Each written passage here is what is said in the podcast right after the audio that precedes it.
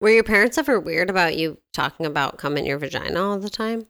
Hi, I'm Dahlia. I'm not your therapist, but I am a dating coach, a matchmaker, and your new best friend when your real best friend just doesn't want to listen to you anymore. So let's have it.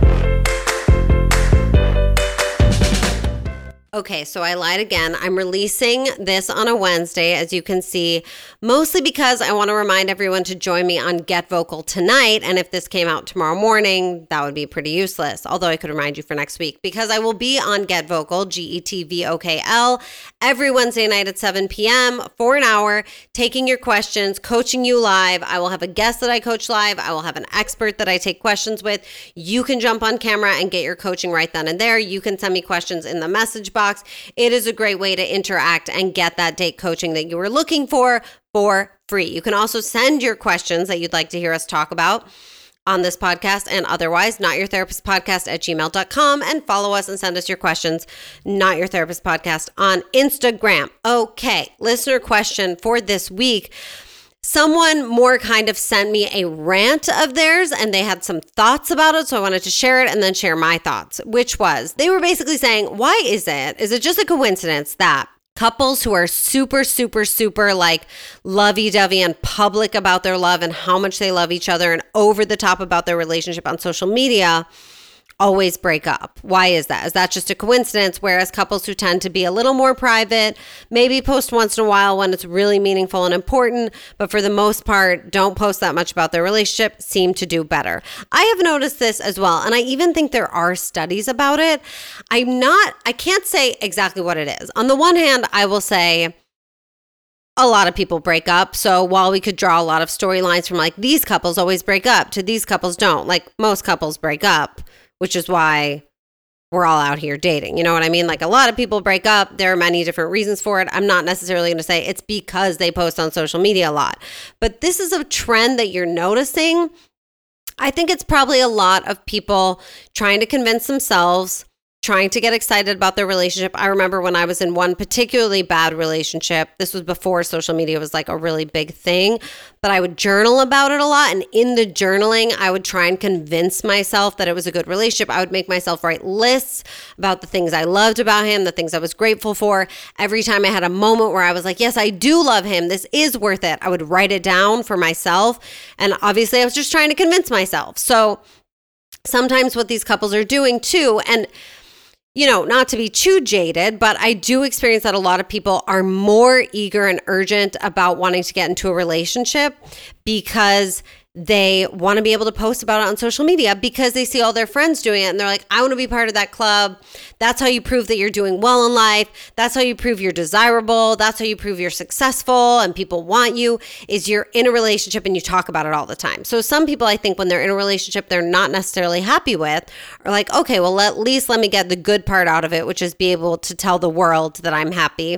And also in the process maybe I'll convince myself and remind myself that I'm happy and why I love this person. And I know some people will be fighting and stop in the middle of a fight to take a smiling, happy picture and post on Instagram how much they love their significant other. So, my main response to this question is like, this is exactly why as much as you can, you should stay away from allowing those images to make you feel like you are less than, or you need to rush to not be single, or you need to rush to be in a relationship, or you need to compare your relationship to everyone else's. I do think it's important that significant others be willing to acknowledge each other on Instagram. It's weird if they never, ever, ever mention you. And I think, you know, at significant moments, I certainly post about my significant other. I'm sure it gets annoying. But when we go to a nice party and we look good, yeah, I'm going to post a picture of it because I'm like, I look good. Oh, yeah. And he's here too. Um, no, I love him. Kidding. But, you know, or he happens to be around a lot when I'm there, but I don't post a lot of like gushy, gushy, gushy because I'm like, that's for him. That's not for the rest of the world. Why do I need to announce my love for him to everybody else? Sure, it's a nice thing once in a while to acknowledge your partner, but I think this is just a way of saying, don't get caught up in comparing yourself. If you find yourself comparing yourself a lot on social media, take a break.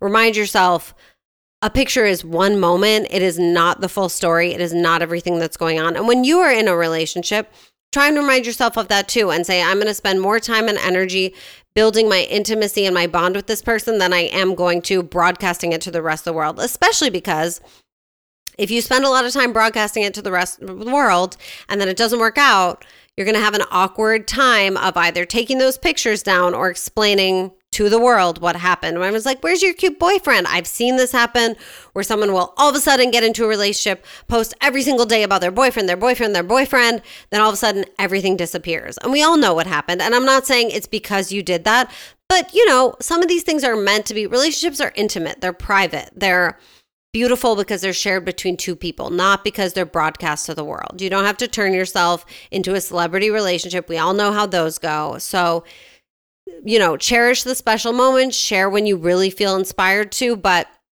for those not in a relationship, take everything you see with a grain of salt. And for those in a relationship, remember where to really put your focus and energy.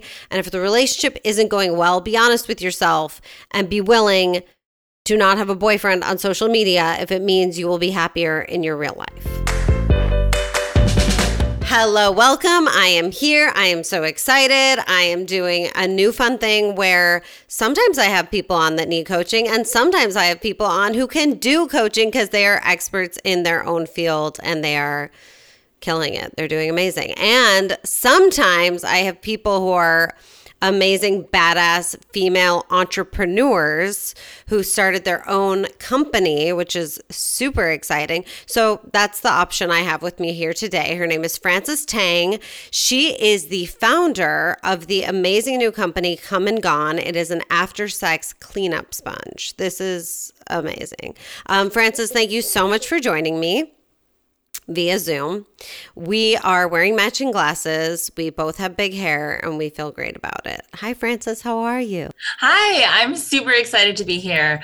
Um, dating is quite an interesting subject to talk about. Yes. So I'm excited to get going. Well, we're going to talk about your amazing startup and all of the benefits for people who have sex, which is hopefully all of my listeners. Um, but First, let's talk about you a little bit. I want to get some like background. I did a little stalking, so I have like limited information.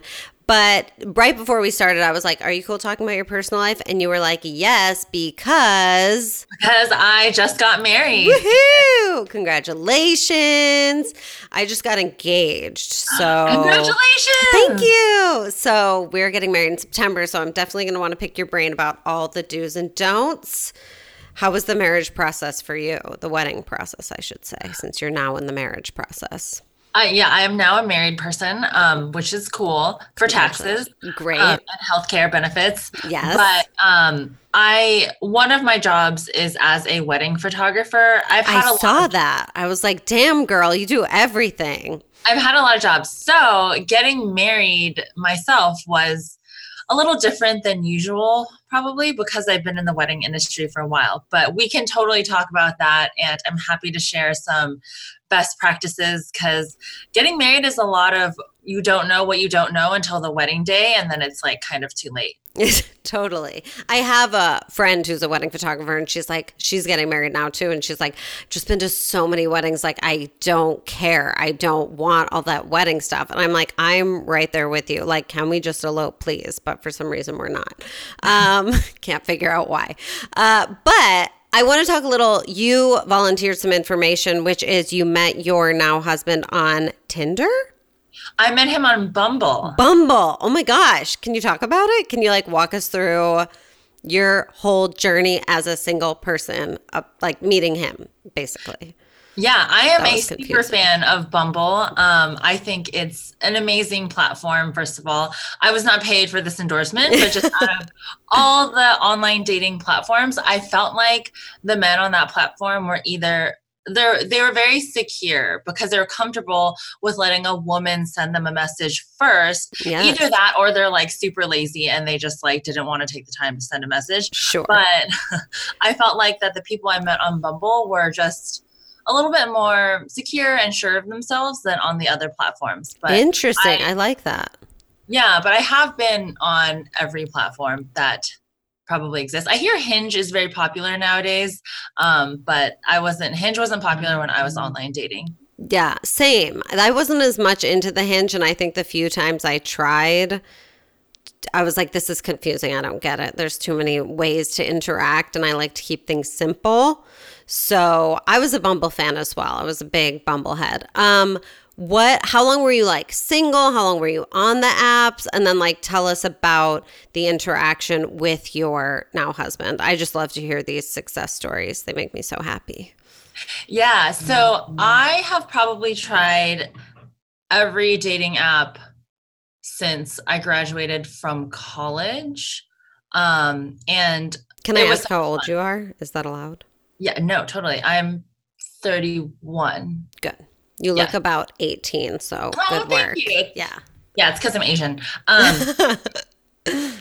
um, so I've tried every dating app since I've been out of college, and I've had some pretty serious relationships out of them. And I think online dating is such a great way to just meet people that you otherwise would never meet totally in person, like within your own social circle. And it's almost like just as good as meeting someone in public or at a bar or in real life, but you have like a preliminary filter, which is their profile, to kind of see if you have those major things in common. So, my tactics for online dating was Please. to um, was to give them my phone number, telling them I wanted to get off the app as quickly as possible, and then to meet in person as quickly as possible because I don't I understand that there is kind of a fear of meeting people online, meeting strangers, but I think as long as you are safe and strategic about it, meeting them in person is the only way you're really going to know if you click or if you're going to have a good time or if your personalities mesh. So I would always just say, like, hey, here's my number. And then we would text for a little bit. And then I'd say, hey, why don't we go grab coffee or do something? Because it's i mean efficiency you know? You are literally preaching my gospel which is like across the board to get off the app get to the drink. I think some people are like a little bit some people i say like you don't have to do the phone number thing if you just don't want all these random people texting you. I never minded because it was like a fun game for me. But for some people i'm like whatever it is just get to the drink. I don't care if you have to ask because of course some women too will be like, well, I don't want to be the one. Why don't they ask? I'm like, because they haven't met you yet. So they don't know to be obsessed with you yet. Like they have to meet you in person, feel the chemistry, know that you're real because for all they know, you're a bot in order for them to be excited about the situation. They can't be excited about the situation if they haven't confirmed that you're a human being yet. Yeah. And I mean, I understand men wanting to wade into it carefully and not scare sure. off whoever they're texting. And that's completely understandable. You do hear about all those horror stories. But if anything, just this is a weird piece of advice, but I think getting them on the phone is actually the next best thing because I found that whatever my gut feeling was when I was talking to them on the phone, it was exactly the same in person. So if I was talking to someone on the phone and I was like, I don't I don't know about this, and then I met them in person, it was the same thing. And so I mean, that's kind of an even more efficient way to just see if you gel and if you match. I love the phone idea. I have friends who swear by the FaceTime even because they're like then I really get a feel for their energy but I think even phone like if you are someone who's a little more like guarding of your time I never was I was like I'm gonna book 3 dates a night every night I don't need time for anything else but some people are like I don't want to like go get dressed up and get excited and then walk into the date and immediately be disappointed. So I get that. Although I think even in those situations, you need to stay open. But I think then the call is a great way to save time. So is that what you did with your now husband? Did you guys do a phone call first? Like walk us through. Also, what's your go to? What was your go to opening opener line on Bumble? Okay, I'm kind of embarrassed about the one with my husband, but it was definitely pizza emojis. Um, and Cute. I get sometimes men don't appreciate the lack of thought put into sending emojis first. Um, but it was pizza emojis, and our first date was pizza. So it was. You got what you wanted. Yeah. Um, but we got off. We got off Bumble pretty quickly into text, and then our first date we had. Pizza. Did you do the phone call? With him? No, we didn't. Or no, okay. You didn't feel the need. You were just like, whatever, it's pizza. I'm gonna win either way.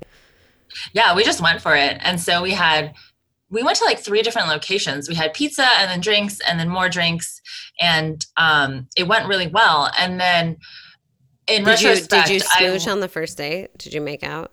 we we didn't. Oh wow! I was like, isn't this guy? Well, I I don't know. It's I guess it's kind of depends on who you're going out on a date with. But I feel like the ones that like want to kiss you on the first date, those are the ones that you don't want them to kiss you. Interesting. I always and, wanted to kiss everyone on the first date. So I was like, I need this information. I need to know what it's like in there. I gotta true. know, you know. That is a good thing to know. Some people aren't as into it. I get it. Second or third date is fine, but I say by the third date there should be making out happening for sure. Otherwise, why are we going on these dates? Like that was my only motivation. That's true. I feel like because I'm tall, oh, you're tall. I'm like intimidating, and mm-hmm. so they don't know if I like them or not. That's probably true. You probably do intimidate people. Me, I'm like a little redheaded elf, so people are not very intimidated by me. but wait, question. Okay, backing it up a little bit. When you walked into the date the first time with your now husband, were you into it right away or were you kind of like, mm, not really my type? Or like, what was your like initial thought upon meeting him? Did it flow right away? Was it nervous? Like, was it awkward? No, it was great. I mean, I'm kind of like a hyper social person, and yeah. so that's good and bad sometimes. Um, but it was it flowed really well. He looked like his photos, which was great. Great. Um, presumably, I look like my photos, which is why he didn't run away or great. It's always good if people look like their photos. And i'm actually since you are a photographer i was going to pick your brain about photo tips later. So we'll we'll circle back to that because i think that'll be good for people to hear like what works what doesn't you know how to get a good photo that looks like you. But, anyways, right now, okay, so he looked like his. Wait, question about you being a tall girl. Cause I actually talked to a lot of tall girls who are like, have problems because they won't date men who are shorter than them. And I'm always like, who cares? If his personality is big enough to handle you, who cares? Is your husband taller than you? He is taller than me. I have dated men who are the same height as mm-hmm, me. Mm-hmm. Um, and it's been okay. It's not my preference because I feel like I can eat them. Interesting. I don't know if you have heard that from other tall. That's so funny. But I just feel like I'm a bigger person than they are. Wow. Even though we're like the same height or they might be a couple inches taller than me. I don't know. I think it's a tall person issue. So when you were, it is a tall person. And I, cannot be empathetic because I'm five two on a good day. Um, but I, you know, I also know tall women who have dated shorter men and it's like so hot. And it's like the guy has to be so confident in order for the woman to not feel like she's going to eat him. Um, but when you would be like swiping, would you kind of, did you have a filter for that? Were you like six foot and above only? I don't think they have that. Do they have that now? I don't know if they have that actually. But in your mind, did you have like a mind filter? I think so. It's something yeah. that I am cognizant of. Um, I guess I just I'm not confident enough to date someone who's well below my height. Or you haven't found the guy who's confident enough to be like, you can't eat me, I can eat you. yeah, exactly. I think that's what I mean. It's all about the swagger at the end of the day. Like, I get that it's a real physical thing to not want to feel bigger than your partner, but I do think there are hacks for that. There's a lot of sitting down yeah, that totally. can happen, lying down that can happen. But I'm glad you found your you got lucky. You found your your tall man. But also it sounds like you were kind of going into the whole dating experience very like open-minded, positive, having fun, sending pizza emojis, like light-hearted about it, not this kind of like god I hate this energy, which I try and steer people away from. Yeah, because then I think you kind of will attract that, and totally. you never know what's going to happen. I mean, right. Could end up being friends. It could exactly business. Who knows? Yes, we agree. Okay, so you went on the date. You were into it right away. You were like, "Yes, he looks like his pictures. Yes, he's taller than me. Yes, I love pizza." Yes, we didn't make out for some reason. And then was the next date like immediate? Like, how was the communication? What happened? So we okay. Let me think I think the next date we went on, he was like kind of had a cold, uh-huh. but I totally let him kiss me anyways, which means I really liked him. and I believe on that date, I agreed to go to Mexico with him. In like I did that on my first date. What? Yes. My now fiance was like, somehow New Year's came up and he was like, "Oh, I'm going to Mexico with some people. Do you want to come?" And now he doesn't know why he asked me on our first date, and I don't know why I was like, "Sure." It was our first date. And then in my mind, I was like, definitely not going to go to Mexico with this person, but I did. Anyway. so on your second date, he asked you to go to Mexico. Talk about it. I'm pretty sure he mentioned it on our first date. And then, like, second and third date, it was kind of like, do you want to come with me? And I was like, yeah. And I remember all my friends telling me, like, okay, is this guy gonna kill you? Like, mm-hmm. memorize my phone number. Where are you staying? What is your flight information? What was the occasion for the Mexico? He just had planned to go with two of his other friends, and they were dating. So he was like third wheeling, anyways. Oh, and so yes. he just asked me to go. And my parents had no idea that I went to Mexico with this guy from the internet until oh, my wedding day during my vows. When oh I was like, God when we went to Mexico. Sorry, mom and dad. oh my God. Wait, so how long into seeing each other was this Mexico trip? Gosh, it was probably only like a month or two. So my parents totally thought I went to Mexico with my friends. I definitely trusted this guy. But also in retrospect, I learned that we had a couple, you know how there's like the six degrees of separation? Mm-hmm. He had lived with someone that I knew from work and my roommate knew one of his friends. So there was like a lot of connections there. Mm, mm. Southern California's not that big. Yeah, exactly. So. That was very bold and brave of you. At that point, were you like, were boyfriend, girlfriend, or were you not there yet? Like, how long did that take? Did you ever have a conversation about it? Like, what was the whole determine the relationship? Thing. He asked me to be his girlfriend on the beach in Mexico in, at night, like in the evening. We were just on the beach doing something. Um, and it was like totally empty. And he asked me to be his girlfriend. And this actually ties in to the proposal, which is a few years later. it's so cute. I love it. So it was never, there was, it sounds like there was never in that first month any kind of doubt? Like, I'm assuming you saw each other pretty regularly and it just kind of was like easy, like jumped in and was just like easy and into it. Yeah, it was easy. And I think if it's the right person, um, it should be easy. Exactly. Yes doubts or you shouldn't be like backwards rationalizing different behaviors or different things and like oh well I, you know i have to accept flaws or like not in the beginning no. Right no in the beginning it should be very easy. When two people are on the same page about how they feel about each other it just moves quickly and easily. And there's no like, well, he did this thing that was kind of fucked up, or like, well, he's kind of not called me for four weeks, but uh, he's busy with work. Like, no, if they're into you, they make time, they figure it out.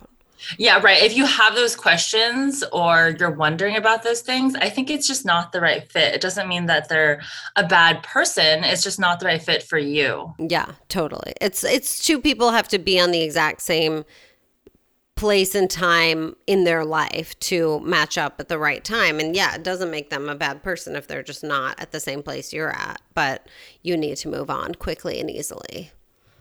Yeah, it's an efficiency. It's a, it's totally a numbers game. Yeah, exact. Thank you, Jesus. Thank you. I'm not paying you to say all the things that I normally say. it's totally a numbers game. Um, how long were you single before? Like, how long were you dating on the apps at this time?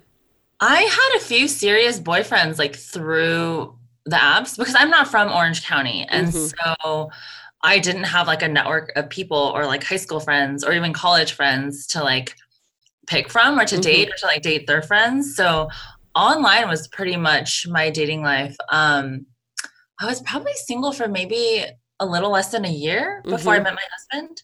And what made him different than the other single relationships or serious relationships that you had been on up until this point?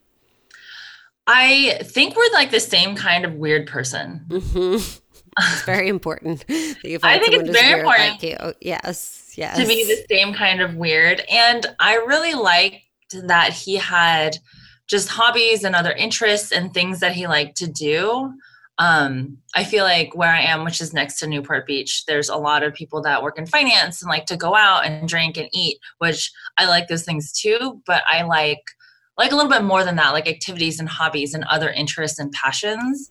And he had those on top of being like the same kind of weird person as me. That's amazing. And did you guys move in together at some point or did you wait until you got married? We did. We moved in together pretty quickly. I think it was like within a year yeah. or so. Yeah. And it, it worked out really well. We were cramped in this i moved into his one bedroom apartment on like a second floor and we made it work and i uh, will always forever be an advocate of moving in together before getting married because you just you just don't know especially if you're in close quarters and just different habits personality quirks it's completely different than spending a week together and not actually living together. Totally. It's so different when you have a space you can go back to. Because I dated a guy for like two years. I basically lived with him, but I had my apartment. And so I could technically go back. And so it never really felt like we're here and we have to deal with each other. Like it felt like we were like playing house, but not living house. And yeah. then, and you know, I've lived with different people, and some people are like, well, but if you move in together too quickly, couldn't it ruin things? And I'm like, if it's the right person, moving in together isn't going to ruin it. It's going to confirm what you already know. If it ruins it, then it wasn't the right person, and you just found that out a lot quicker because you moved in together. Yeah, it's it's a lot of work, but it's definitely worth it. Yeah. Did you guys have any like rough moments or rough patches where you were like, I don't know about this? Or was it always kind of smooth sailing? We actually didn't. We're both pretty easygoing. And I think because we're aligned there, even with our like cleaning habits, stuff like that, we're just like easygoing people that, mm-hmm. I don't know, care for other things. Yeah. And so we're not the type of couple to fight that often. Mm-hmm which I don't think you should be fighting that often. I don't either. I don't. if it's the right person. Yeah. Um, but I get that it can be hard because I have dated, I did date one person where we were constantly fighting and there was always a reason, right? That I was telling myself, like, oh, well, you know, it's my fault because I didn't do XYZ or I wasn't thinking about this or there's always a reason you can come up with to explain or rationalize what's happening to you that shouldn't be happening to you in the first place. Totally. I think I do think there are some people who thrive on drama and conflict and like maybe grew up in a high conflict environment or like and there are people that they're okay living that way, but I think mm-hmm. for the most part the assumption that like a relationship should have a lot of fighting or does have a lot of fighting or is a lot of conflict or a lot of times you're not going to enjoy it and it feels bad is wrong. And I I used to be in a lot of relationships like we'd regularly fight, some more than others, but most like at least, you know, once a month, every other month, big fight. And I frequently check in with myself in this relationship and I'm like, we don't, we just don't fight. Partially because when I try to, he just like won't engage with me and he's just like no.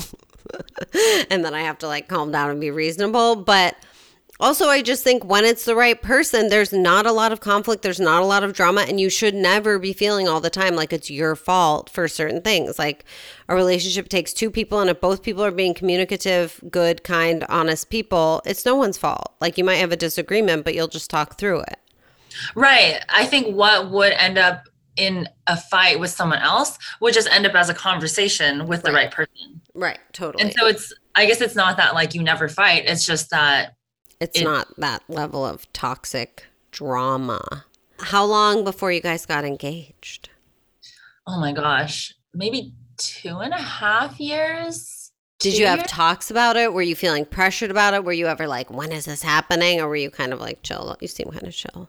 Yeah, I was pretty chill. I was I'm not that person who like has a wedding Pinterest board and was like, I want to get married. I need to get married because as a wedding photographer, I was going to weddings every week. And so I had my fair share and dose of weddings and couples and engagements. Um, but we had talked about it. I did have a friend who took me ring shopping, which I highly recommend trying on rings because it's like clothing. You don't know what's going to look good on your hand. You have absolutely no idea. Sure, so whatever's sure. on your Pinterest board may not look good in real life. Just FYI to everybody. Um, so was she this friend prompted by your husband or? I think so. Uh huh.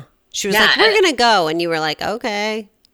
And it was kind of a frustrating experience for her because she's just like oh like what do you what do you want? And i'm just like i don't know. I don't know anything about rings. She's like round cut? Like like what? And i'm just like i don't know. I've never tried on a ring in my life. And so she had to start from square one. And so the poor woman at the jewelry store had to kind of walk me through like every shape every color oh my gosh.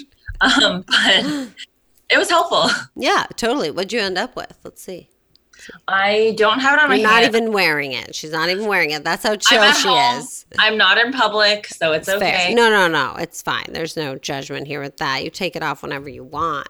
Um, I wear mine still because it's so new. You know, it's like when did you get engaged? A couple months. October. So it still Can I ask you new. how he asked you? He asked me in Huntington Gardens which we love as a place. And it was in the bamboo forest. And he's very shy. He's like an introvert. He's not into big displays. So it was kind uh-huh. of a big deal for him. Aww. And I didn't know it was happening. It was our two year anniversary. And he was like, I want I have a surprise. Let's go walk around Huntington Gardens. And I thought that was the surprise. It was like, oh, it's like a nice Saturday walk. And then he was like, and and I have reservations for dinner tonight. And then I thought that was the surprise. and he had like his backpack and I could tell like something was weird, but I kept telling myself not to expect anything. Uh-huh. So I uh-huh. was like, if you expect it and it doesn't happen, you're gonna be uh-huh. mad. So just chill out. And I had like a funny moment before we left where he was in the shower for a really long time. And I was like, I wonder if he's like practicing and then it like went on for a really long time and i was like is he okay? Like is he practicing? Like what's going on? And then i finally went to like check and turns out he wasn't in the shower that whole time. It was our dishwasher making a sound. So i was like creating all these stories in my head about like what was going to happen and then i was like okay you have to stop. You're putting too much pressure on the situation. You have to stop. You're going for a nice walk in huntington gardens and it'll be nice and it doesn't matter. And then we like got there and he kept like stopping in random spots and going for his backpack and I would be like, what's happening? And then he'd like pull out his water bottle and I was like, never mind. Uh, cool. Because like he really didn't want other people to be around. So every time he thought it was safe, then someone would like come around the corner. So finally, on like the third or fourth time he pulled out his water bottle, I was like, fuck it, this is not happening. It's fine. Like, get over it. It'll happen eventually. And then finally, we got to a quiet spot and he like pulled it out. And I was like, and I think I blacked out. I just blacked out. I don't remember anything. And then a girl, like, he got down on his knee, asked me real quick, stood up, and then, like, this girl came around the corner and she was like, Congratulations. And I was like, ah. But I felt bad that she kind of walked into the moment. but it was very sweet. It was so sweet. And I knew, like, what a big deal it was for him to put himself out there like that. Oh, that's interesting that your fiance is an introvert because totally. so is my husband. Mm-hmm. I think it goes well with us because I'm like, we get all the attention then. I have to be the center of attention, and he's quiet over there. You need balance. I you think do. it's a, it's a good balance for yeah, sure. You got it. Like if we were both, I've dated extroverts because for a while I was like, I need someone who can keep up with me. Like we love to say that, you know, like yeah. keep up with me and don't be boring and blah blah blah. And not that he's boring, but someone who could keep up with me is freaking exhausting. And also like not that good of a person in a quiet, intimate relationship. Like they were great out in the world, very social, but then we'd get back, there wasn't much there. You know what I mean? Whereas like yeah. dating an introvert, I'm like, yeah, when we go to parties, he doesn't talk all that much unless he knows the people. But at home, we have the best, most loving relationship. And it's just like very honest. Yeah, it's a really good balance. I think you do need that balance, or else it's just like two crazy people trying to date each other. Yeah, no, thank you. And that's also where like a lot of that drama can come in, I think. Whenever I've tried to date an extrovert, there's also a lot of like, that's when there's fighting and there's egos. And in our relationship, it's just like I get to be the center of the world. I'm the emotional, dramatic one, and he's like calm and chill. It's great. I'm sure he loves it. So great. but um, how was your proposal? Do you want to talk about it? Yeah, no, totally. Um, so it's interesting because my husband is introverted too. So it was kind of a a more intimate proposal as well. So we had a series of three different trips planned. We went to Hong Kong and then New York and then Costa Rica. And so every trip, my friends were like, "Oh my God, he's gonna ask you," and I'm like, I, uh, I don't know. Like, would he really do it on a trip? Like, isn't that kind of basic? And so we go to Hong Kong and there's nothing. We go to New York and it's like New Year's and there's like nothing. And then we have Costa Rica planned. And so, two weeks before we fly out to Costa Rica, a friend takes me to get my nails done. Mm. But I'm like, two weeks is like a weird time, like two weeks before the trip, because I'm like, they're going to grow. Like, this is super weird. Um, and so I get my nails done like two weeks before we leave for Costa Rica. We go to Costa Rica and we're like doing zip lining and like snorkeling and surf lessons and all this active stuff. And I it kind of just like falls away from my mind. I'm kind of I'm exactly the same as you. I was like, well, if I anticipate it, then I'm gonna be disappointed. So whatever. And I think like part of me deep down was like, yeah, like that would be cool, but I don't know if it's gonna happen. And right. so the last the second to last night of our trip, my nails were like getting long and they were like, but they were nice and painted, but they were getting long and we were going to go surfing the next morning. So I cut my nails off because I like wanted to be able to like surf and move. And I was like, you know what? I don't think he's going to do it. So I like cut my nails. And then the next morning I woke up and I was on Instagram and I saw that my ex, right before my husband, he had proposed to his girlfriend. Oh my God. And it was on Instagram.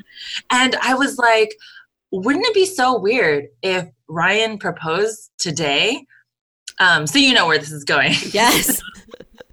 so I like shut down Instagram. We like go do like a little surf lesson and we had talked about wanting to like see the sunset before we left and it was our last night in Costa Rica. And so we were kind of timing it and I was like oh yeah sunset will be at whatever 4:45 so maybe we should go at 4 and we're like okay great. And so we shower we get ready to we're going to walk like see sunset and then go to dinner because it's our last night in the country. And so we're walking down the beach and he has this like really weird look on his face and then we suddenly stop i don't we're talking about something that was completely unrelated to everything in our life and then he like gets down on one knee and I'm I mean I think most girls probably black out when they're being proposed yes. to. it's like so fast, so emotional. I had absolutely no idea and it turns out he had actually hired a photographer to like capture the proposal because he knew that I was the photographer and that's something that I would probably want and that like most people would want. He's has great foresight.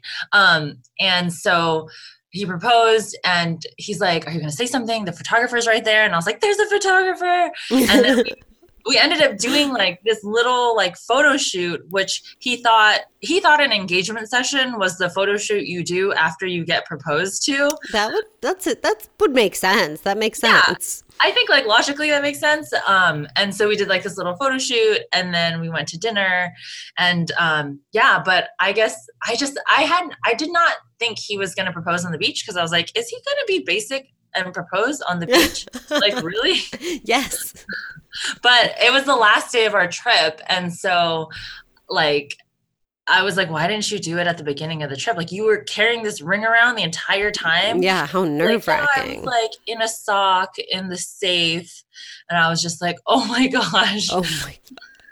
like we went to like three different locations, and he's like, yeah, I like really wanted to actually propose like during zip lining and I wanted to like zip line first and then like be on the other end with my knee down with like the ring box open as you're coming in on the line.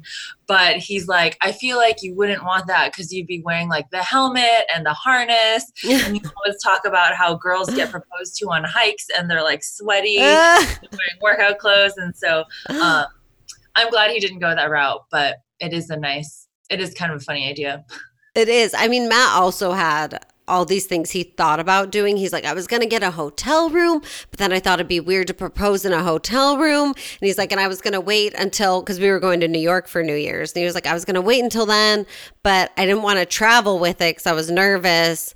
And then he also knew, I think he knew because we had a bunch of trips and holidays coming up. And he was like, I knew if I didn't do it before, then like you would have been anxious the whole that whole time. Mm-hmm. And he's probably right. I probably would have been like, it's my birthday. Where is it? It's Christmas. Where is it? It's New Year's. Where is it? And so he's like, I just thought I'd get it out of the way so you could relax. oh, that's thoughtful. Did you guys, had you guys like talked about marriage stuff before? Like, this wasn't a total surprise. Like, you had been like, yes, we want to get married. Yeah, we didn't talk about it in depth, in depth, but it was like where we were going. I mean, mm-hmm. we were mm-hmm. living together. Mm-hmm. It was mm-hmm. great. I was pretty certain it was going to happen. Mm-hmm. Um, but one thing that we did do, which I would recommend to everyone, is we did premarital counseling. Yeah. Um, before we actually did the ceremony and got married. And we went to a therapist who does premarital counseling. So it was like just us two and the therapist. And I mean, it was amazing. We both are kind of very aligned on our values and what we want for our future. But I would recommend it to everyone. It's just such a great way to get everything on the table and be sure that you're on the same page before you go into this forever contract. Totally. What what kind of stuff did you guys what do you talk about in there?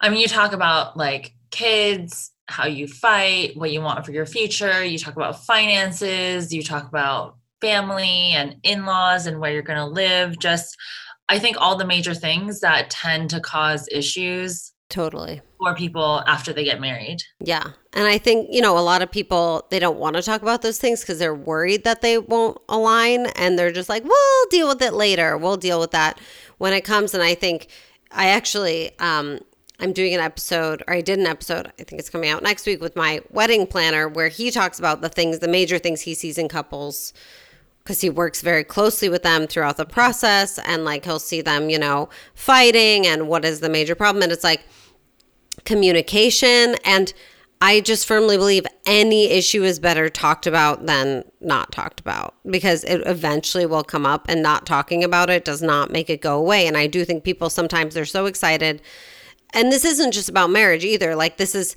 because I work with a lot of people who are like, when are we going to get to the boyfriend girlfriend? When are we going to get to the relationship? And it's like these benchmarks become more important than building the foundation along the way to getting there. And it's like if you rush the boyfriend girlfriend without talking about like do you both want marriage? Do you both want kids? Do you see yourself like just basic things before you decide to even a simple commitment like we're boyfriend girlfriend? Those kind of things you probably want to make sure you're at least comfortable communicating about them, even if you don't have answers or certainty yet.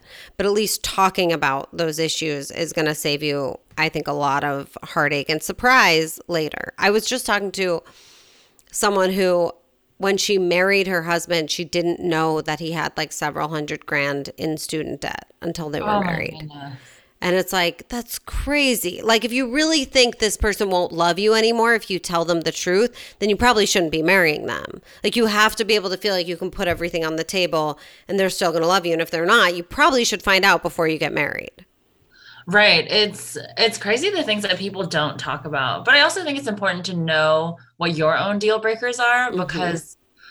I feel like a lot of the times people will kind of bend on their deal breakers for another person and then it just comes back to bite them when they realize, "Oh gosh, he really really doesn't want kids. Like I yeah. can't change that." And exactly. then spend all that time. Right. I mean, I think obviously you have to assume that this person that you're considering being in a relationship with, while some external things may change, like their style or mm-hmm. that kind of like the main character things, including do they clean up after themselves, aren't really going to change. This is right. what I've learned. Um, and you just kind of learn a way to deal with it and you make an agreement, but like it's talking about it, it's bringing it to light that can make it workable. And if you just kind of like, I'm just going to assume that's going to change with time, it's going to get better. Like it's not. It's not. People yeah, are who I they are. Like 99% of issues can be solved via communication. It mm-hmm. just might be super awkward, but it's definitely worth it. Yeah. Did you guys fight at all during the wedding planning process? Because when we got engaged, everyone was like, you guys are going to fight. Like, you're going to fight. Just be prepared. You're going to fight. And we've had like moments of like, well, I want this. Okay, well, I don't really want that. Okay. But we have not so far fought. Did you guys? I hear we that. didn't fight that much. It was definitely high stress though. Mm-hmm, and mm-hmm. at a certain point, I was like, can I just pay someone to yes. do everything? We had a planner and mm-hmm. she was amazing, but like you still have to there's still things you things. have to yes. do that like she could not do and so it was it's it's high stress and it makes sense that people fight during wedding planning it's a lot of money it's a lot of pressure and it's everyone in your life that's important to you yeah place. And you're basically producing a show together. Yeah. That also has like very high emotional stakes and food. Like it's a lot. And I also I used to think it was like stupid to do, but now I'm as much as I would love to elope, I'm also like it probably is important to building that future together because it's some people do break up in the engagement process and the planning process. And it's like because these things come to light when you have to work on a big, important project with another person. Yeah, especially the amount of money it costs. Like the just, it's the sheer cost of a wedding. I think that kind of puts it into perspective as you're planning. Um, but we had a pretty unconventional wedding thanks to my time in the wedding industry and mm-hmm. Ryan being a pretty easygoing person and mm-hmm. just agreeing that he didn't want all the extra stuff. And so um, even though we cut out we cut out a lot of the traditional things like wedding party and first dances yes. and a lot of the things that I think make the day fly by. But even though we cut those things out, it was like an incredibly detailed, stressful process. Yes, of course. Of course. Yeah, we're trying to, I'm trying to come at it from like, I'm 36 years old.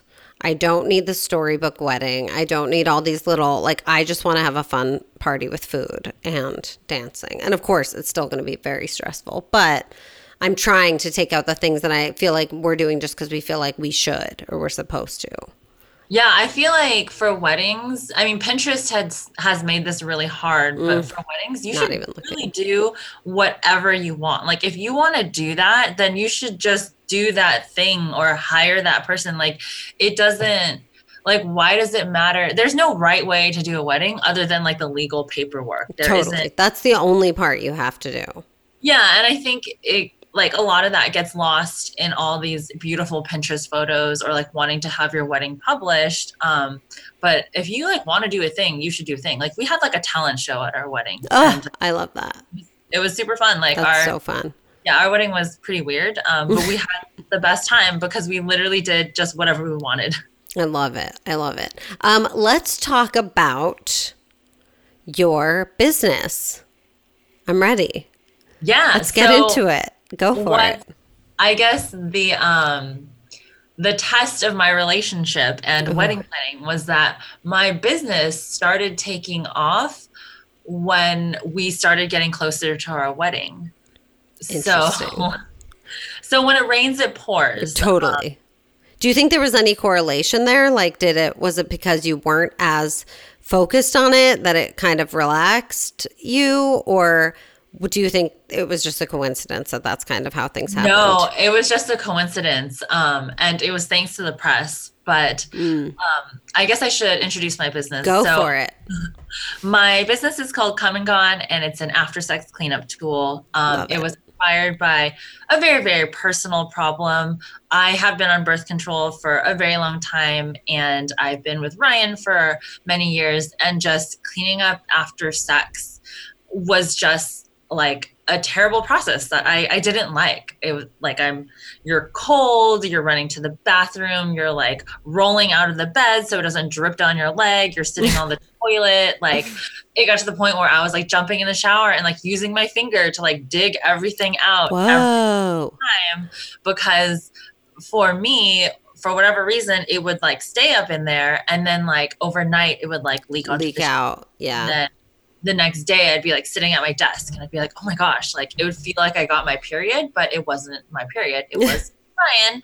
and so, um, so every time I would do that, I would just be like, why? Like, this is an internal problem. Like, I can wipe the outside with like tissues and toilet paper and like towels as much as I want, but this is like inside of me. It's, it's a, it's not hard to figure that out. And so I invented a, a medical grade sterile sponge that absorbs everything from the inside. And, um, and it gets far enough up in there because I was looking at it and I was like, does it get all, it really gets everything? Yeah, it's like the length of a tampon. Mm, so it goes all like the way out. won't go yeah. any further in. Right, so right, right. So it goes up, not- soaks up what it needs to soak up, and then you pull it out. Yeah, and I I mean it's something that I had been thinking on for years. I just never really told anyone because it's it's weird. It's super weird. And it's very specific. Yeah. but I can relate. It's very specific. Question few questions. One, so you throw it out after one use, right? Correct. So you get like a pack of 10 and then you use them. Great. Um, you know, because I'm very vigilant about peeing after sex mm-hmm. because I don't want to get a UTI. I used to be very prone to them. So I'm like, jump up and pee, girl. Do you do this in place of that? Or do you go pee, but you still need, because usually when I pee, that's when all everything else comes out. But I guess with specific bodies, it doesn't work that way. Right. You still have to pee. And we tell all of our customers, like, don't forget to pee after sex to avoid UTIs. Like, right. a UTI feels like the devil is trying to rip out your urethra. The worst. Worst. The worst thing. Um, and so you do still have to pee to make sure you don't get a UTI. This is just to like get rid of all the excess fluids that yes. are inside the vaginal canal. Interesting. And so, how has the response been from people? It's been amazing, which I'm very surprised. I so this we accidentally launched in October. Um, what happened was a writer from the Huffington Post UK got a hold of our website or whatever. That's October, like four, three months ago, or yeah. Oh my gosh! Wow, pretty Damn. recently. Yeah. And so our wedding was in November. So at the beginning of October, a this Huffington Post writer got a hold of what we were doing. And at that time, like the website was new. We were only selling 10 for $10, only shipping within the US, nothing crazy. I was just like, I just need to see if people want this product. Will they buy it? Are women open to talking about this now? Are they cool with my marketing, which is like pretty quirky and direct and weird and funny? But I think that's the only way to like talk about cum in your vagina. Mm-hmm. Weird, funny thing. And so there was this Huffington Post article, and within the span of two days, there was 30 different articles on like different platforms like New York Post, Huffington Post, Cosmopolitan, just all over the internet. And I was getting like flooded and bombarded with like emails and orders and traffic and people from all over the world. They're like, why don't you ship to the UK? We have sex here too. Or like, why don't you ship to Australia? And I was like, because I didn't know that so many people in the world like also had this issue and would understand it. And so it was truly like a scene out of like Silicon Valley startup whatever culture where I had to like have all my friends come over. We're like, I'm like paying them in pizza. We're packing boxes. We're shipping things out. I'm like taking mass amounts of boxes to the post office, and the post office is like, what is going on? um, like just an after sex cleanup sponge, no big deal. and that's kind of how we got like our our start. That was the big push that got it going. Um, and then I got married a month later. So I'm like knee deep in like orders and press and boxes and like just emails. And our wedding is in a month. And I'm like, can the coordinator do more stuff? But like, she doesn't know my family. She can't like do the seating arrangements. And so um, it was, yeah, it was definitely, it was definitely pouring at that time. But it was, it was amazing. And the response has been, incredible. I mean, just this first version, the really kind like direct messages that I get, the emails, just different people talking about different use cases. Um, there's women who tell me like they get too wet so they're using it before and during interesting sex, and it's making sex like more enjoyable for them which is fascinating something that i hadn't thought of or women who are like, I have had a hysterectomy and sex is like super messy, and this has been so helpful. And I'm like, wow, I had no idea. Wow. so it's I feel like you just you don't know what's going to happen until you do the thing. Yeah. You just have to start it because you believe in it for yourself and it's a product you would buy that you would want. And then hopefully it appeals to more people, which it always does. Like with sex, you're never alone. If you have an issue, guaranteed someone else in this world has that issue. Now, let me ask you this because I was thinking about this. How, because I feel like this is a good question for my listeners, which is how did you because it seems like you're very comfortable talking about sex. I assume you're comfortable like talking about sex with your husband and like talking about what you need and speaking up for yourself and just being like not weird and awkward about it. And for some reason i do feel like for all the progress we've made people still have a hard time speaking up and having open frank conversations about sex and what they need. How would you recommend someone who's not as comfortable start talking to their partner or partners about sexual issues or sexual wants that they have? I when I first started talking about what I was doing and the product itself, I kind of pitched it like you would pitch anything like, "Oh, do you ever experience this or have you ever gone through this?" And it went over horribly. Like oh, no. people were offended. They were like, I don't have this problem. Like they felt like I was accusing them of having an issue. And so I learned to talk about it from just a personal point of view. And it's not that I want to make this business about myself. It's just I found that when I say like, hey, like I really don't like this and it sucks. And so I made this thing and that's it. Um, it resonates with people a lot more because mm.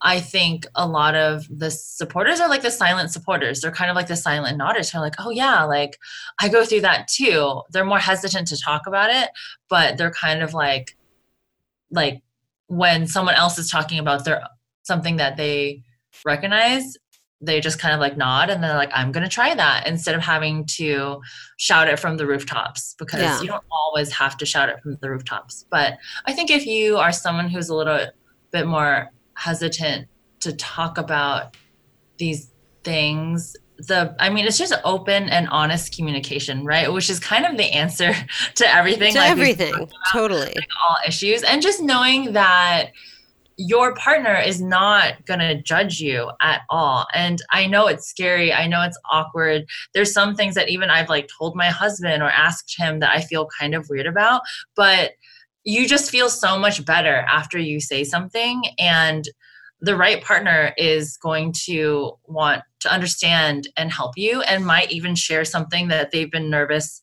to tell you about. But once you open up first like things are okay. And i think just this business has kind of taught me that like yeah i'm opening up first i'm talking about my sex life and like mm-hmm. sitting on the toilet with cum in my vagina to the entire internet and the mm-hmm. entire world. But no one is like, oh, that girl's so gross. Like she has cum in her vagina. They're just like, oh, I have cum in my vagina too.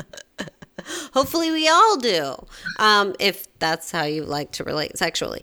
Um, I love what you said though, because I think even your example of how you had to shift how you were selling it speaks to me in terms of how to communicate with a partner if there's something you want from them. Is like rather than saying you do this and you do that and do you feel like this? You say this is my experience. This is what i'm going through. Here's what i'm feeling. And right. then that allows them to come to you and say and and not feel like attacked. Like the people who are like no that's not me. Like don't accuse me of having cum in my vagina. But when you were like okay well i do they were like oh well actually i do too. Right. so if you're telling your partner you know like um i have a client right now this is going to seem totally unrelated but i'm going to bring it back around. Um i have a client right now who was concerned about the texting dynamic with the girl he's seeing. He doesn't know if he's texting enough for her. He feels sometimes like maybe she wants more from him. She is the last texter in every situation. So he's always like, does that mean she's needy? Like, does she need more from me? Like, da, da, da. and I was talking to him about how he could talk to her about this. And his instinct was to kind of go to her and be like, I noticed you're always the last texter. And I'm wondering if you need more from me in terms of texting. And I said, instead, why don't you approach it with how are you feeling about our texting? Like checking in in terms of like, I feel great about it, but I want to know how you feel instead of jumping to the assumption of how someone else feels and what their emotional life is. So I'm talking in terms of like talking about sex or whatever. People get a lot of fears of like, oh, he's not enjoying the sex or whatever. And instead of saying like, you're not enjoying the sex or I feel like I'm not turning you on enough or there's something you're missing in sex, but to say, I'm experiencing maybe we could have a little bit more intimacy or maybe here's something I need in sex. Now you go. Like that kind of th- when you can talk about yourself, when you can bring it back to yourself and your experience, it allows the other person, it gives them permission to have needs and opinions of their own, I think. And it's also like you're saying, when you're willing to open up about a problem or an issue you're having, it gives the other person, like, oh, okay, it's okay to say this now. I don't have to feel so shy and so vulnerable. Yeah, I think showing a little bit of vulnerability goes a long way with other people just being more comfortable opening up. Yeah. And saying, like, this sex is very messy and I can't just lie here and let it spill out of me. I have to go to the bathroom now. And now they know that you're a human. And so they get permission to be a human.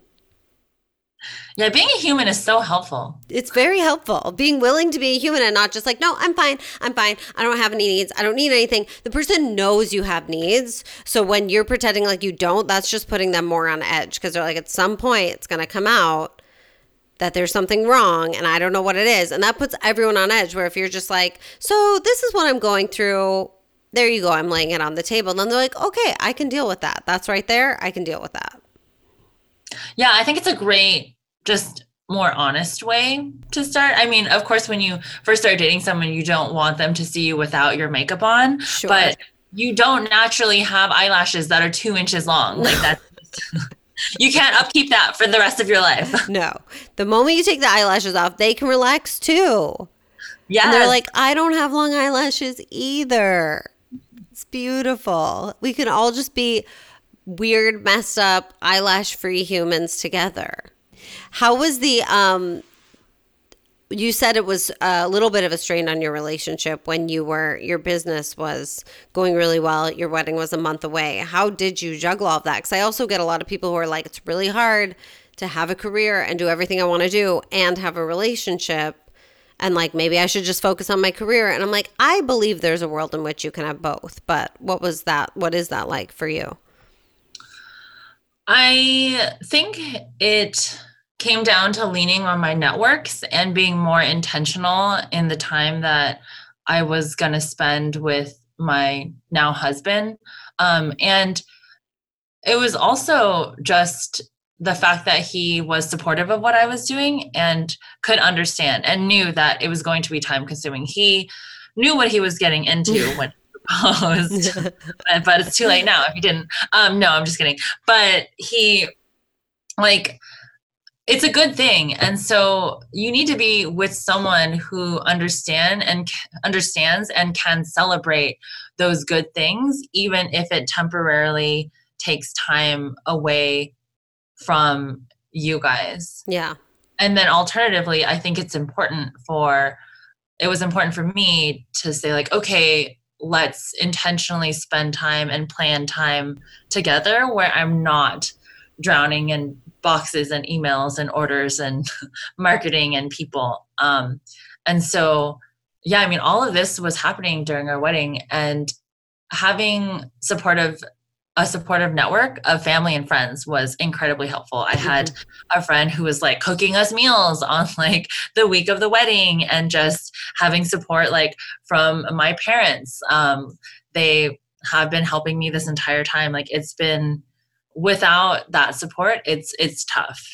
Were your parents ever weird about you talking about cum in your vagina all the time?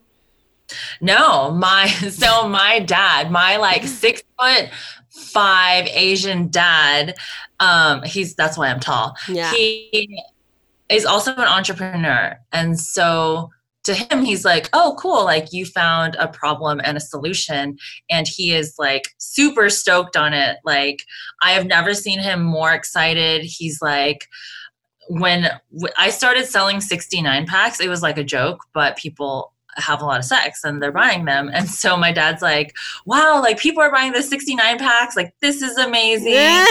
and so it, has been incredible. I mean, awesome. a lot of the times people are like, oh, what does your dad think about your business? And I'm like, my dad is like helping me and supporting me. And he's like super excited. And they're like, yeah. oh, I mean, so, I guess your parents had to accept at some point that you were having sex anyway. Right. And I'm married now, so it's right. cool. So it's cool. Was your and your husband's always been super cool about like you talking all about this stuff openly. He was never weird about that. Yeah, it's the first time I ever um, did like a pitch night and pitched. I didn't want him there because I was nervous mm-hmm. because I'm talking about us. Like I'm talking about like, yeah, we have sex, and then he rolls over, and then I run to the bathroom, yeah. and I'm like, gosh, my pitch is about you. And um, he knows that and he's totally okay with it. And that was one of the things that when I was online dating and just looking for a partner, I knew I wanted them to be secure because even if I'm not working on coming on, it's going to be something. Yeah, it's always going to be something. You're going to keep spicing it up. You're not going to let them get off easy. Um, so back to okay, so this is great.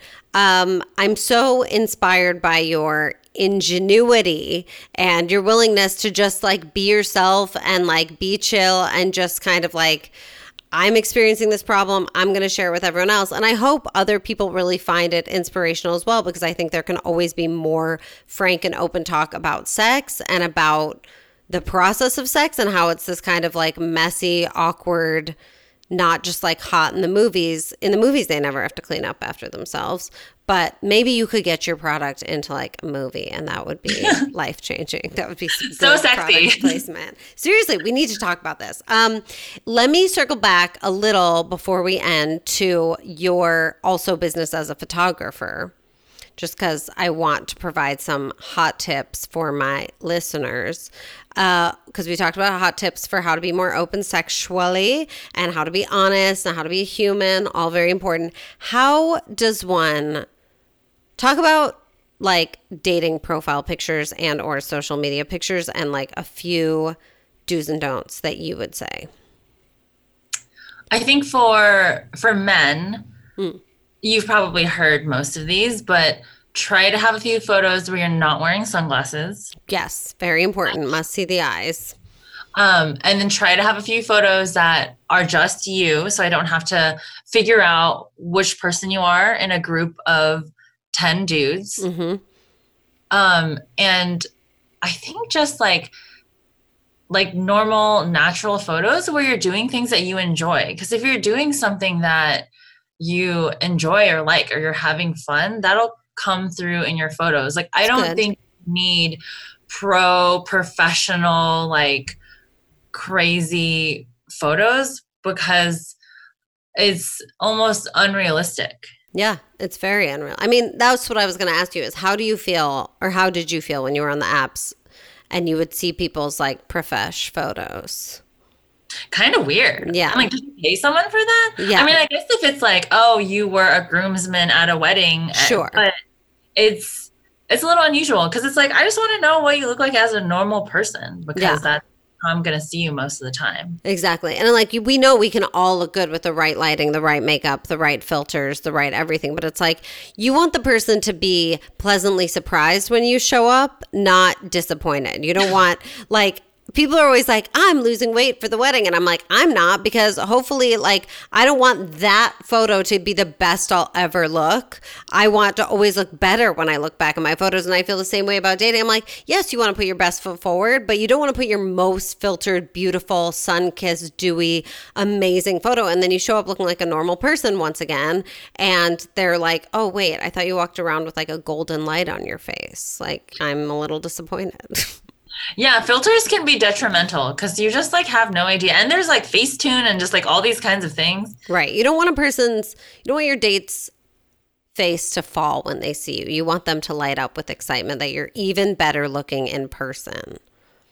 Yeah. I mean, as long as you have just like a clear photo of your face, like a phone photo, I mean, I think that's great. It's, I think it's great. realistic. What about selfies? Selfies? Maybe I, one. I okay, I have a personal thing with selfies because I don't really take selfies.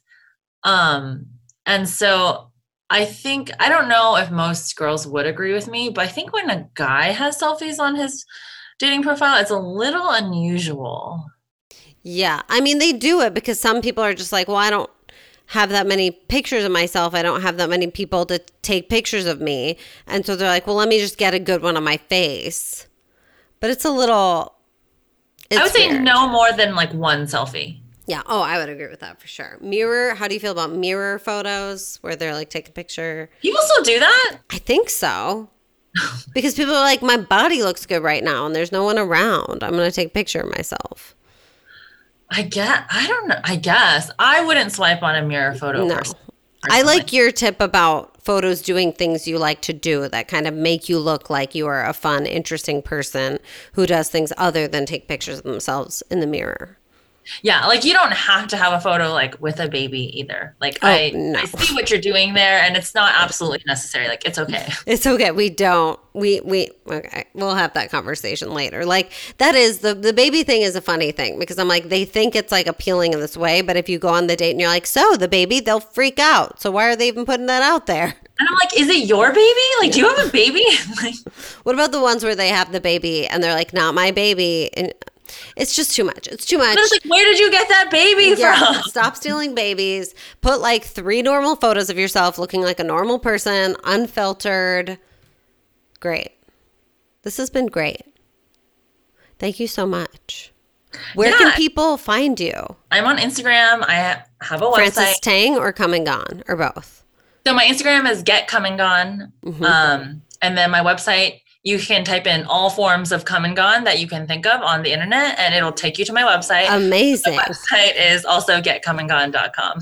I literally just got the pun there. I did not get it before. I was like, come and gone. I get it. It comes and then it goes. And now, now I get it. Now I really get it. Come and gone. That makes more sense. Good job on that title. Thanks. I haven't had coffee. Um, this is great. So people can buy the packs on your website. Are they available anywhere else? Amazon? They are only online for now. Mm-hmm. Um, we do eventually want to go retail, but I think people have to understand the product first. Yeah, it takes some. It's it's interesting because we're dealing with something that happens after sex. It is very apparent, like how poor sex education in America is, mm-hmm. based on a lot of the questions, a lot of the comments, um, and just on how to use the product. It's a really simple product, but I guess you have to see it to understand it. You kind of do. I was looking at it and even I still had the question of like how how much does it get up there? But it sounds like just enough. Yeah, I mean you're not going to leave it in there for sure. No, you're not. You're not. And you say that also on your website, don't leave it in. It's not a tampon. It's for soaking up and pulling out. It's medical grade extra soft sponge is my understanding. Yeah, and people do ask like what's the difference between this and a tampon? Mm-hmm. And the answer is a tampon is a really dense piece of cotton. Yeah. And so it's for a certain flow. So you don't want to put a tampon uh-uh. there when there's not enough liquid because then it'll like tear your vaginal walls. That um, would hurt. That hurts. I don't like yeah, that. But it's something that I feel like needs to be communicated because I get that question more often than not. Yeah, I get it. I think you if you go to the website, you get it. But also like what a great I also love this product because I think the more we can have products that encourage honest conversation and encourage that humanity from the get go, like let's say you have one of these in your purse, you go on a third or fourth date, you're ready to sleep with the person. Afterwards, you whip out your come and gone sponge and you're like, excuse me, just gonna clean up real quick here. Like, what a great, it just is like such a baller move. It's so confident to be like, yeah, there's a mess. I'm to clean it up, like deal with it. And you find out very quickly about the other person. Can they handle this open, frank conversation? Are they to be immature, annoying about it? Or are they to be cool? And if they're to be cool, cool. We get to go on another date and you get to have sex with me again. What a great, great opener, closer, I should say closer and opener. End of the night closer. End of the night closer, possible relationship or more sexual adventure opener. Because then they're also like, wow, this is a girl who knows how to take care of herself. Yeah. Like, I don't think there should, there's nothing to be ashamed of that you have to like clean, like clean up. No. It's just, do it. But I think any little sta- steps we can take towards expressing our humanity and awkwardness and grossness and like realness in a dating situation is great because you put out a little about yourself, you find out so much about the other person. Yeah. And if they're the right person, they're cool with it. Yeah. And if they're the right person, they have a stash of come and in their own nightstand for their ladies. they have the 69 pack. It's ready to go. There's a dispenser next to the bed. And they're like, here, let me help you with that. Great. Thank you so much. Like, okay. Wouldn't that be great? What a baller move that would be. Men, get on the come and gone sponge. Women, get on the come and gone sponge. Look up come and gone, follow come and gone. Frances, you're amazing. Thank you so much for joining me. This has been fun and educational all around. You're so chill. Let's all be more like Frances. She's chill and she's a badass boss bitch entrepreneur woman. We love it.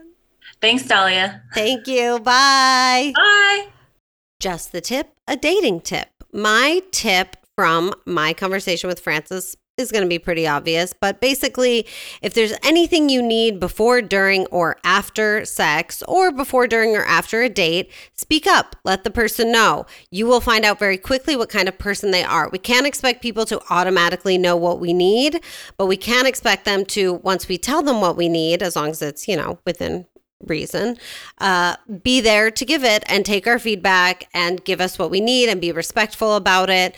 And then from that point forward, we shouldn't really have to remind them a lot again. So if it's, I need to know the plans for the date two days before, or I need to hear from you the day of the date so I feel good about it, or I like to sit at the bar, or I don't like to drink, I'd rather get coffee, or I need to clean up after sex, or I'm allergic to latex com- condoms, I need lambskin, whatever it is, you should be able to speak openly and honestly about it. It is scary at first, but the moment you open your mouth and just let it spill out, it will get that much easier. It'll be such a relief on you, and they'll be relieved to know what it is you need and to be able to give it to you. And if they're not, then you find out very quickly that they're not the right person for you. So do yourself a favor challenge yourself on your next date or your next encounter or the next time you sleep with someone or whatever to just speak up for one little thing you need and see how the person takes it. And be understanding yourself. They might need a couple reminders, but once you speak these things out loud, they should be able to be respectful. And then it also gives them permission to do the same and ask you for what they need. And then you can be respectful and responsive with that. So go and get it. A reminder to join my Not Your Therapist Get Vokl channel at G E T V O K L. That is Get Vokl, where you can join me on Wednesday nights at 7 p.m. Pacific for live coaching. You can jump on camera, you can send me questions in the messages, and we will get to talk about everything that when you hear this podcast, you're like, I wish I could respond. I wish I could ask follow up questions, and we don't get to. You can do it on Get Vokl. Thank you to Frances Tang for joining me today. That was so fun and educational and inspiring. Follow her on Instagram, Get Come and Go Gone. You can find her product online, Come and Gone. You can order your 69 pack, get into it, then you can tell everyone you know about it. Thank you to Melissa Gruen, social media. Thank you to Josiah Thorngate, my wonderful editor. Thank you to Christine Bartolucci. Thank you to all of you for listening, rating, reviewing, joining me on Get Vokl Wednesday nights at 7 p.m. and making dating fun. Oh, and send me any questions, not your therapist podcast at gmail.com.